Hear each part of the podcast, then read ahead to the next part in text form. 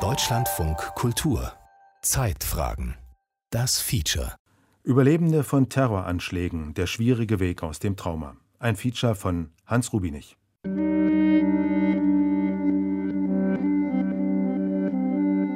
Mein Name ist Said Edris Hashemi. Ich bin hier in Hanau geboren am 1.9.1996.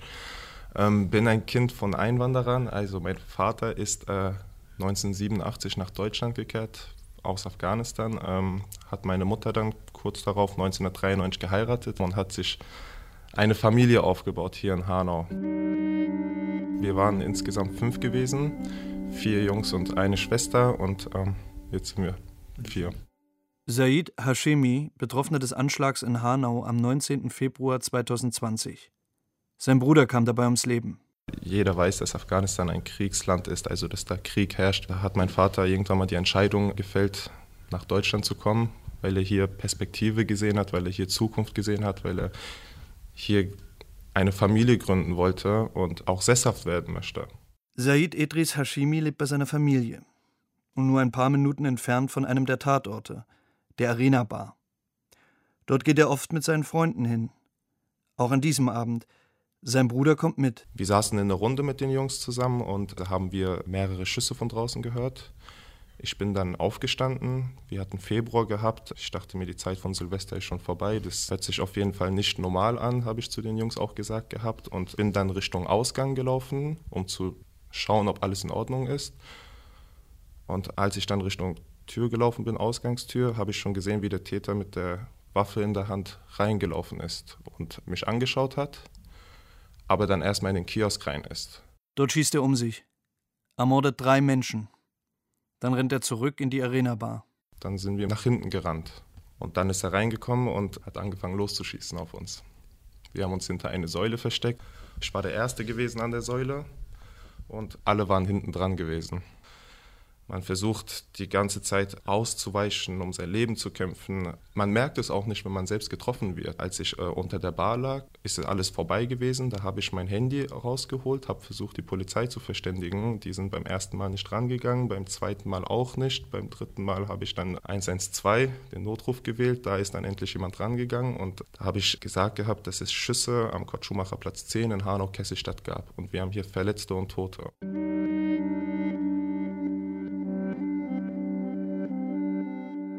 Sein Bruder kommt bei dem Anschlag ums Leben. Das weiß Said Idris Hashimi zu diesem Zeitpunkt nicht. Während ich telefoniert habe, habe ich gemerkt, dass meine Zunge langsam angefangen hat, taub zu werden. Ich habe angefangen zu nuscheln und in dem Moment weiß man ja nicht, was los ist. Und da hat dann ein Freund zu mir gesagt, dass ich am Hals blute. Und als ich mein Handy weggelegt habe, habe ich gesehen, dass mein Handy dann voller Blut war. Ich habe versucht, nach den anderen zu schauen, ob man noch irgendwie erste Hilfe leisten kann oder sonst etwas machen kann vergeblich. Neun Menschen kommen bei dem Anschlag ums Leben. Am Ende bringt der Täter seine Mutter und dann sich selbst um. Said Edris Hashimi kommt in die Intensivstation der Universitätsklinik in Frankfurt. Nach und nach realisiert er, was passiert ist. Die Beine kann er kaum bewegen. Ich weiß noch, wo ich das erste Mal angefangen habe zu laufen und die Ärzte haben mir das abgeraten gehabt. Nach sechs Tagen wollte ich wieder laufen, ich wollte wieder gehen. Es war wirklich die Hölle auf Erden gewesen, was ich da auf der Intensivstation durchgemacht habe.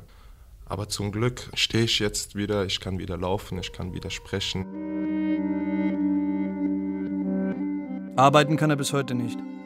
Monatlich bekommt er 280 Euro Krankengeld. Er ist in der Ausbildung, 60 Prozent vom eigentlichen Gehalt werden ausgezahlt. Damit kann man natürlich nicht leben und das ist, glaube ich, auch eine Lücke, wo man überlegen muss, hat man da nicht, vielleicht gibt es da nicht Fonds. In Hessen haben wir leider noch keinen Fonds, gerade für Hinterbliebene von Gewalttaten, um so diese Lücke einfach ein Stück weit zu überbrücken. Silke Hoffmann-Bär, Opferbeauftragte der Stadt Hanau. Sie betreut die Familie Hashimi von Anfang an. Sie erklärt, wofür der Bund aufkommt. Eltern eines getöteten Opfers oder auch Ehepaare bekommen 30.000 Euro, Geschwisterkinder sind 15.000 Euro als sozusagen eine Sofortentschädigung. Die sind relativ schnell auch, glaube ich, gezahlt worden. Der Bund zahlte seit Idris Hashimi 20.000 Euro aus, da er sowohl Verletzter als auch Bruder war. Für die Familie Hashimi spielt nicht nur das Geld eine Rolle, wie Andreas Jäger weiß. Er ist seit kurzem Opferbeauftragter der Stadt Hanau. Also bei den Haschemis war ein großes Problem oder ist ein Problem, dass die halt relativ nah am Tatort gewohnt haben. Edris, also der Bruder, der ja auch angeschossen wurde, mir auch sofort gesagt hat, Andi oder Herr Jäger damals noch, ich kann zum Beispiel nicht in mein Kinderzimmer zurück, weil da hat mein Bruder mit mir gelegen und geschlafen. Nebendran, ich kann einfach nicht in diesen Raum rein. Die Stadt hilft beim Umzug. Oberbürgermeister Klaus Kaminski, Vater von drei Söhnen, hält engen Kontakt zu den Angehörigen, sucht das Gespräch. Klaus Kaminski. Die Sorge, die Furcht, die Angst ist bis heute präsent. Wenn Sie in Hanau in den Abend, in den Nachtstunden hören, wie Polizei oder Krankenwagen unterwegs sind oder wie Sie gar wahrnehmen, dass ein Hubschrauber über die Stadt fliegt, obwohl er in Anführungsstrichen nur einen Patienten von unserem Klinikum in die Uniklinik nach Frankfurt verbringt, dann weiß ich, dass jedes Mal bei mir, beinahe rund um die Uhr, die Frage sofort erscheint, was ist da los? Müssen wir uns sorgen? Das heißt, dieser Schock sitzt tief und der wird die Bürgerinnen und Bürger von Hanau auch, so fürchte ich, noch lange nicht verlassen. Einer der bekanntesten Terroranschläge in Deutschland liegt über 40 Jahre zurück. Palästinensische Terroristen entführten eine Lufthansa-Maschine. Unter den Passagieren die damals 19-jährige Diana Müll aus Gießen. Sie überlebte, aber ihr Trauma blieb. Umgegangen bin ich damit sehr, sehr schwer. Ich hätte niemals in meinem Leben gedacht, dass ich irgendwelche psychischen Probleme kriege. Es wurde immer schlimmer, immer stärker. Herzrasen, Panikattacke und kalten Schweiß aber so schweißgebadet, du musst aufstehen, du kannst das gar nicht mehr anlassen. Ne?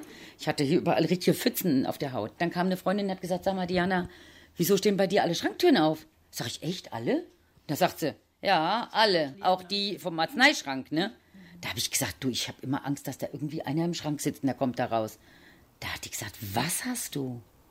Und dann hat sie gesagt, so, und jetzt und hier Schluss. Deutschland im Herbst 1977. Seit sieben Jahren erschüttern Terroristen der Roten Armee-Fraktion die Republik mit Terrorakten. Es gelingt zwar, die Führungsriege um Andreas Bader, Ulrike Meinhof und Gudrun Enslin festzunehmen, doch die sogenannte zweite Generation macht weiter. Sie entführen den Arbeitgeberpräsidenten Hans-Martin Schleyer. Ihre Forderung? Die inhaftierten Top-Terroristen sollen freigelassen werden, sonst wird Schleyer erschossen. Die Terroristen in der Lufthansa-Maschine arbeiten mit der RAF zusammen. Sie drohen, die Maschine in die Luft zu sprengen, sollte die Bundesregierung nicht nachgeben. Diana Müll. Wir haben ja nichts zu essen, nichts zu trinken, fünf Tage. Du fällst dann irgendwann in ein Delirium. Du sackst einfach so weg. Du weißt nicht, wann du geschlafen hast und auch kein Sauerstoff. Da baut der Körper so massiv ab. Erst saßen sie im Sessel und nachher hingen die einfach nur noch da drin. Ne? Und was dich halt auch richtig, richtig runterzieht, das ist die permanente Todesangst. Ne? Das raubt dir alle Kraft.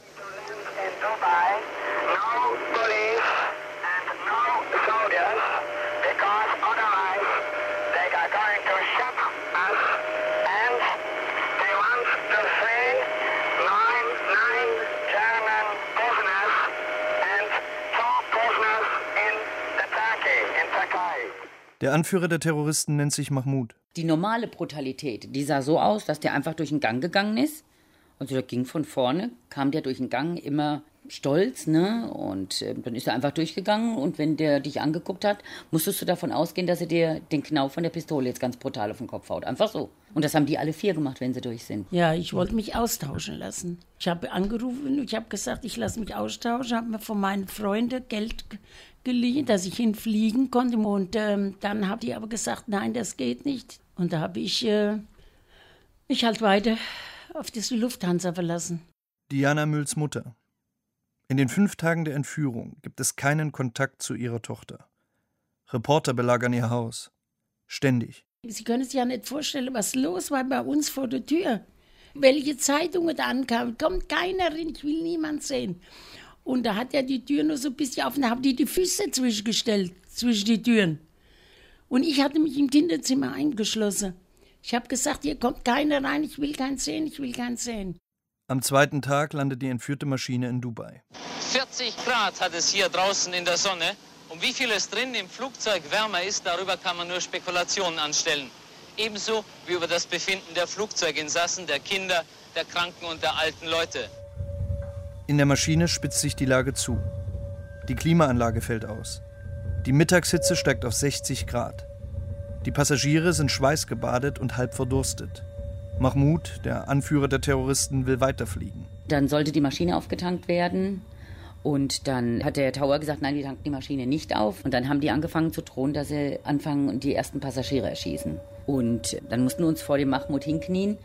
Und dann hat er uns Nummern gegeben und hat gesagt, ich rufe euch gleich zum Erschießen. Diana Müll soll als Erste erschossen werden. Ich habe ähm, in der Tür gestanden und dann hat er mit dem Tower gesprochen und hat zum Tower gesagt, letzte Chance. Und dann hat er gesagt, gut, dann erschieße ich jetzt Diana, 19 aus Gießen. Und dann stand er da und dann hat er mir die Pistole an die Schläfe gehalten und auch ganz komisch, seit Jahren habe ich an dieser Stelle keinen Schmerz mehr. Ist das nicht verrückt? Ich kann mir eine Nadel da reinstechen, da passiert nichts, ne? Und dann hat er angefangen zu zählen von 10 auf 0. Dann habe ich mir gedacht, guck raus, die Sonne scheint, guck in die Sonne. Und dann habe ich nur noch die Augen zugemacht und dann war er auch schon bei 0. Das ging alles ganz, ganz schnell, ne? Dann habe ich gewartet. Und dann hat der Tower geschrien, wir tanken auf bei 0. Am fünften Tag landet die Maschine in Mogadischu, der Hauptstadt von Somalia. Eine Spezialeinheit des damaligen Bundesgrenzschutzes, die GSG 9, stürmt in der Nacht das Flugzeug. In einem Schusswechsel sterben drei der vier Terroristen. Alle Passagiere überleben. Nach der Entführung sucht Diana Müll einen Therapeuten auf, um ihr Trauma zu überwinden. Sie wendet sich an ihre Krankenkasse. Und dann haben die gesagt, nein, also damit hätten sie nichts zu tun, das ist höhere Gewalt. Und das Gleiche hat die Lufthansa auch gesagt. Und die Lufthansa hat die Kosten auch nicht übernommen. Und dann habe ich einen Job angenommen, noch nachts in der Diskothek, und dann habe ich das drei Jahre lang abgezahlt. In den 60er, 70er Jahren war es so, dass man nur Objekt staatlichen Handelns war. Man war kein Subjekt mit eigenen Rechten. Edgar Franke, Opferbeauftragter der Bundesregierung. Es dauerte lange, bis man erkannte, dass Menschen, die traumatisiert sind, dass sie ganz andere Hilfe brauchen, dass man das Psychosoziale, wie man es heute nennt, das war noch kein Thema, ja. Und die Menschen waren überfordert und waren alleingelassen. September 2020. An einem Tisch in einem Hotel im hessischen Marburg. Ich habe vor vier Jahren die Rente beantragt, die Opferentschädigungsrente. Und deshalb habe ich mich heute mit dem Herrn Franke getroffen, um ihn mal davon in Kenntnis zu setzen, wie der Stand im Moment ist. Edgar Franke ist gekommen und möchte mehr darüber wissen, was damals und bis heute schiefgelaufen ist. Das Thema Entschädigung ist für mich ein schlimmes Thema, das muss ich ganz ehrlich sagen. Denn es ist so, dass ich damals, als ich vier Jahre später sehr krank geworden bin, auch die Therapiekosten selbst zahlen musste. Und das ist was, was mich dann heute im Grunde genommen auch immer noch entsetzt. Es ist so, was Frau Müll eben auch gerade erzählt hat, zeigt uns, dass in der Vergangenheit die Opferperspektive, die Perspektive derjenigen, die Opfer eines terroristischen Anschlags geworden sind, dass man diese Perspektive gar nicht hatte. In der Vergangenheit hat man immer aus Sicht des Täters eine Straftat betrachtet, gerade auch bei terroristischen Straftaten stand immer der Täter im Vordergrund und eben nicht die Opfer oder das Opfer. Ich wünsche mir einfach, dass es jetzt langsam vorangeht und freue mich, dass es wirklich Leute gibt, die sich dafür einsetzen und mir auf diesem Wege helfen. Wir werden uns anschauen, was kann man machen. Man muss natürlich auch sagen, dass damals eine ganz andere Rechtsgrundlage war, aber wir werden tun, was wir tun können und werden uns auch sozusagen mit der notwendigen Aufmerksamkeit die Schicksale der Opfer vor 40, 50 Jahren auch nochmal anschauen. Wir hatten also nur den Blick gehabt quer zur Gehrichtung des Weihnachtsmarktes und den LKW selber haben wir ja auch nicht gesehen. Wir haben also nur gehört, wie es geknallt hatte, wie das immer lauter wurde und man hat überhaupt keine Zeit darüber nachzudenken, was das ist, sondern ist das schon bei uns passiert. Es ging alles sehr schnell. Etwa zwei Sekunden bei uns und die ganze Bude wurde zerstört. 19. Dezember 2016. Anschlag auf dem Berliner Breitscheidplatz. Zwölf Menschen kommen ums Leben. 60 werden schwer verletzt. Der Attentäter steuerte einen Lastwagen in eine Glühweinbude. Unter den Opfern auch Sascha Klösters und seine Mutter. Er überlebt, sie kommt bei dem Anschlag ums Leben. Wir haben nur noch die Schreie gehört von den Leuten, die weggerannt sind. Wir wussten aber nicht, was es war, weil wir den LKW ja nicht gesehen hatten. Ich habe den auch noch nicht gesehen, als er durch unseren Glühweinstand gefahren ist. Ich habe erst den LKW gesehen, als er neben mir stand. Und in dem Augenblick wusste ich überhaupt nicht mehr, wo die ganzen Leute gewesen sind. Also nur noch so eine Wand mit Schutt, Metall, Grünzeug, alles ist mir entgegengeflogen. Astrid Pessin aus Berlin und Mutter einer Tochter ist an diesem Abend zu Hause. Ihr Vater besucht mit seiner Lebensgefährtin den Weihnachtsmarkt auf dem Breitscheidplatz. Er überlebt nicht. Astrid Passin verfolgt den Anschlag im Fernsehen. Sie weiß nicht, dass ihr Vater unter den Opfern ist. Am nächsten Morgen ruft die Lebensgefährtin ihres Vaters sie an. Ich habe sie gar nicht verstanden. Sie hat nur geweint und fast geschrien am Telefon. Und irgendwann kam dann der Satz, Papi ist tot. So, und da ist erstmal, wie jetzt? Papi ist tot. Und dann hat sie mir gesagt, wir waren gestern auf dem Weihnachtsmarkt auf dem Breitscheidplatz. So, und in dem Moment war ich außer mir und bin zusammengebrochen. Also ich konnte dann auch nicht mehr weiter reden. Ja, man weiß nicht, wohin mit sich. Und man ist so unter Spannung, man heult, man weint, man schreit. Man kann es einfach nicht fassen, dass man betroffen ist. Astrid Passin nimmt sich einen Seelsorger zur Hilfe, mit dem sie sich austauschen und besprechen kann. Und von Anfang an unterstützt sie die Hinterbliebenen, wird deren Sprecherin. Heute, vier Jahre nach dem Anschlag, ist es für sie eine Lebensaufgabe. Das ist jetzt für mich einfach der Punkt, wo ich sage, ich kann jetzt einen neuen Lebensabschnitt beginnen. Für mich fängt jetzt eine neue Zeit an weil die Arbeit, die ich bisher gemacht habe, die passt nicht mehr mit dem zusammen, was ich in mir fühle, was ich machen möchte. Nämlich Betroffenen helfen, Hilfestellung geben und die Verbindung zur Politik immer aufrechtzuerhalten, mitzuwirken in diesen politischen Prozessen und natürlich auch zu vermitteln. Und durch die eigene Erfahrung, glaube ich, ist es ein großer Vorteil, dass man sich da nicht erst ein Vertrauen erarbeiten muss, sondern dass es einfach da ist. Nach dem Anschlag begibt sich Sascha Klösters auf Spurensuche. Immer wieder und auch heute noch, vier Jahre nach dem Anschlag, durchforstet er das Internet nach neuem Material. Ich habe mir die Frage gestellt, habe ich mir das alles eingebildet vom Breitscheidplatz? Und um diesen Abgleich zu bekommen, habe ich dann Bilder im Internet recherchiert und ich habe auch viele Bilder und Bildmaterial gefunden um dann für mich auch so einen kleinen Abschluss zu bekommen oder eine Wahrheit zu finden. Ich war wirklich vor Ort und ich habe das wirklich auch alles so erlebt, wie das auf den Bildern auch zu sehen ist. Es ist für mich eine Art der inneren Aufarbeitung. Nichts ist so grausam wie das, was ich vor Ort live erlebt habe. Das heißt, die Bilder sind niemals so grausam wie das, was sich wirklich vor Ort abgespielt hat. Er entdeckt auch Bilder, die seine Mutter am Tatort zeigen. Sie hat den Anschlag nicht überlebt. Auf dem Bild liegt sie auf dem Boden. Wenn man genauer hinsieht, dann sieht man auch, dass halt das linke Bein fehlt. Es ist schwierig. Als ich das Bild zum ersten Mal gesehen hatte, da bleibt einem erstmal der Atem weg. Da muss man schlucken. Und das ist nicht einfach, weil genau an dieser Stelle wird dann plötzlich wieder alles präsent. Das gesamte Geschehen ist wieder vor Augen.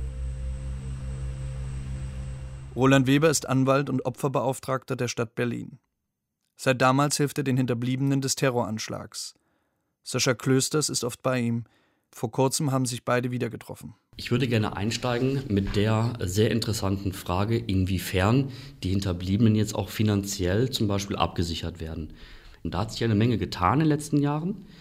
Und jetzt würde mich mal interessieren, was ist jetzt quasi umgesetzt worden? Extremismusleistungen, die Härteleistungen des Bundestages wurden rückwirkend hochgefahren. Für die Hinterbliebenen von 10 auf 30.000 und für die Verletzten von 5 auf 15.000. Es soll ja auch nicht bei einer Einmalzahlung bleiben, gerade für die Schwerstverletzten, die ja nach wie vor auf Hilfe und auch auf finanzielle Hilfe angewiesen sind. Das ist ja auch so ein Zeitrahmen von vielen, vielen Jahren. Hat sich da einiges verbessert? Soweit ich das beurteilen kann, ja. Insbesondere ist ja der Vergleich zu Frankreich spannend und zu anderen Staaten, die ja sofort sehr viel höhere Zahlungen erbringen, aber dann oftmals danach nichts mehr. Ich hatte mich mit der Opferbeauftragten von London unterhalten, die sagte, dort wäre eben auch nicht alles zum Besten bestellt.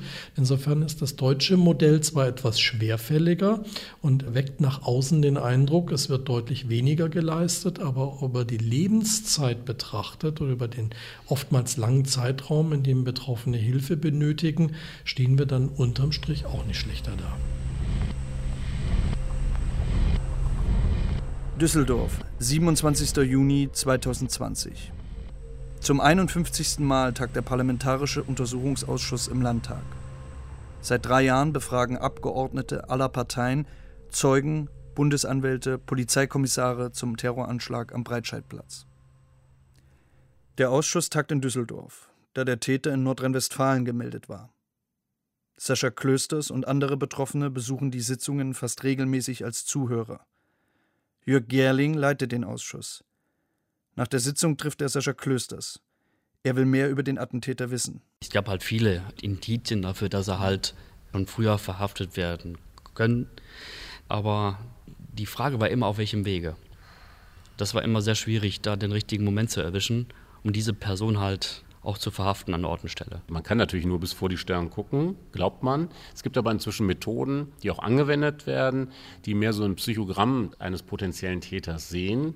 Und da hätte man sehen müssen, er hat alle Voraussetzungen, ein schwerer Attentäter zu sein. Da waren schon mehr Anhaltspunkte und auch von der Flüchtlingsunterkunft, von Zimmergenossen, die gesagt haben, ey, der hat da komische Videos, der erzählt uns den ganzen Tag, wir müssen so und so leben. Heute beschäftigt sich der Ausschuss mit VP01. Das ist der Deckname für einen Vertrauensmann, der für die Polizei arbeitete und den Täter beschattete.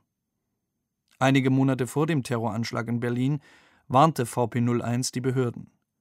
Der spätere Attentäter hätte ihm anvertraut, er plane mehrere Anschläge im Namen Alas in Deutschland. Doch die Bundesbehörden schenkten seinen Angaben keinen Glauben. Das Landeskriminalamt in Düsseldorf sah das möglicherweise anders. Jörg Gerling wir haben heute über einen Streit gehört in der Sitzung, wie verschiedene Behörden unterschiedlich eine Person eingestuft haben in die Glaubhaftigkeit und die Glaubwürdigkeit einer Person. Das ist was Persönliches. Glaube ich dieser Person konkret? Ist sie vertrauenswürdig? Und sagt sie zudem auch noch glaubhafte Dinge? Diese zwei Dinge müssen immer unterschieden werden bei einem Zeugen. Da gab es offensichtlich unterschiedliche Auffassungen. Einige Wochen später steht VP01 vor dem Untersuchungsausschuss in Düsseldorf. Er wiederholt, die Bundesbehörden hätten ihm nicht geglaubt und schließlich sogar entschieden, dass er den späteren Attentäter nicht weiter beschatten solle. Die Folge? Die Ermittler verloren den Islamisten daraufhin aus den Augen. Was der Vormann vor dem Ausschuss aussagt, entsetzt die Angehörigen. Astrid Passin. Das ist der Fakt, der nach wie vor extrem aufwühlt und der für uns noch nicht abgeschlossen ist. Und deswegen ist natürlich dieser Zeuge von unerheblicher Relevanz, weil man eben doch Aussagen bekäme, wo man weiß, derjenige war halt wirklich dran an der Person. Und das muss ja einen Grund haben, warum er in dem Moment abgezogen wird. Astrid Passin hilft den Angehörigen vor allem, wenn sie sich mit den Behörden auseinandersetzen müssen. Nicht selten würden die Betroffenen alleine vom Beamtendeutsch schon abgeschreckt. So gibt es etwa einen Verschlimmerungsantrag. Das heißt, der Antragsteller möchte, dass der Grad seiner Schwerbehinderung neu bewertet wird. Astrid Passin. Die Behörden schreiben, die haben immer noch den gleichen Charakter. Das ist wirklich nicht mehr tragbar. War es ja vor einem Jahr, glaube ich, im Gespräch, dass es jetzt Fallmanager gibt. Die müssen aber jetzt ausgebildet werden. Und wenn es zwei für ganz Berlin gibt, ist das ja auch ein bisschen mau. Astrid Passin kritisiert besonders das Versorgungsamt in Berlin. Gutachter würden im Sinne des Amtes entscheiden. Finanzielle Hilfen für die Hinterbliebenen würden eher gering ausfallen. Eine Betroffene, die seit dem Anschlag im Rollstuhl sitzt, müsse sich sogenannten Bedürftigkeitsprüfungen unterziehen. Wenn es so weitergeht wie jetzt, wird es weitere Opfer geben. Suizid ist da ganz, ganz weit vorne. Was ich ganz klar sagen muss, ist das so schwerwiegend den Leuten aufs Herz geht, aufs Gemüt geht, dass sie da nicht mehr raus können. Sie haben einfach Beklemmung und Angst, dass sie dadurch noch mehr belastet werden und dann irgendwann sagen, so Leute, jetzt habt ihr es geschafft, ich kann nicht mehr, ich gebe jetzt auf. Und das darf nicht passieren und da kann ich wirklich nur appellieren, sowohl an die Politik, da muss unbedingt was verändert werden und sie müssen ganz dringend ihre Hausaufgaben machen.